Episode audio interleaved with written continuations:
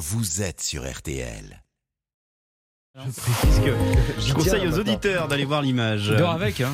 Florian Gazan, les pourquoi de l'info. Ah ouais, alors ce matin, jour de rentrée scolaire, vous allez nous expliquer pourquoi une flaque d'eau a changé la vie de millions d'écoliers. Et oui, elle a exactement euh, permis euh, l'invention de quelque chose qu'ils vont tous avoir dans leur trousse, mais que nous aussi nous avons. Vous à la maison, vous aussi au studio, je Ouais. regarde, Martial, Oui, oui, oui, c'est ah vrai. ouais, vous l'avez tous. Je parle du stylo bille. Eh Ah. oui, le stylo bille. Alors je veux bien vous croire, mais je vois pas trop le lien entre une flaque d'eau et un stylo bille. Et pourtant, il existe bel et bien. On est en 1938. Laszlo Biro est un journaliste hongrois en poste à Paris. Il vient de passer une heure sur un article qu'il doit rendre. Et là, pas de bol. Alors qu'il écrit les derniers mots, son stylo à plume fuit et une grosse tache d'encre vient saloper sa feuille.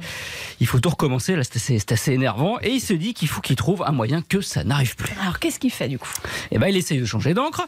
Il remplace celle de son stylo plume par l'encre qu'on utilise pour imprimer les journaux, car elle sèche beaucoup plus vite que celle qu'on utilise pour écrire. Pas con, ça réduit les risques de taches et de bavures. Hein, on connaît ça, surtout nous, les gauchers. hein. Ah Bah oui, quand on passe la main sur les mots qu'on vient tout juste d'écrire. le plus gros traumatisme de mon enfance après le quand même. hein. Ah oui, quand même, c'est pas mal aussi. Et ça a fonctionné alors son idée? Euh, pas du tout. Cette euh, encre d'imprimerie est visqueuse, tellement visqueuse qu'elle n'arrive pas à sortir du stylo plume de Biro. Ouais. C'est grâce à ses enfants qu'il va réussir à résoudre le problème. Ils sont en train de jouer aux billes dans son jardin.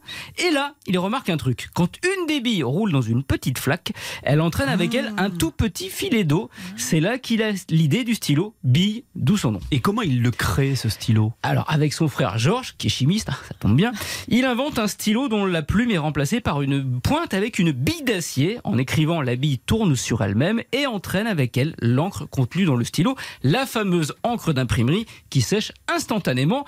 Il dépose le brevet en 1938, brevet qu'il revend en 1948 au baron Marcel Bic, qui crée le stylo du même nom dont il est vendu 4000 exemplaires dans le monde à chaque minute. Alors, chez nous, on appelle ça un stylo bic, mais en Italie, en Grande-Bretagne, en Australie et en Argentine, où il a fini sa vie, ce Charles Laszlo, on appelle ça un biro. Ah d'accord, c'est drôle. Donc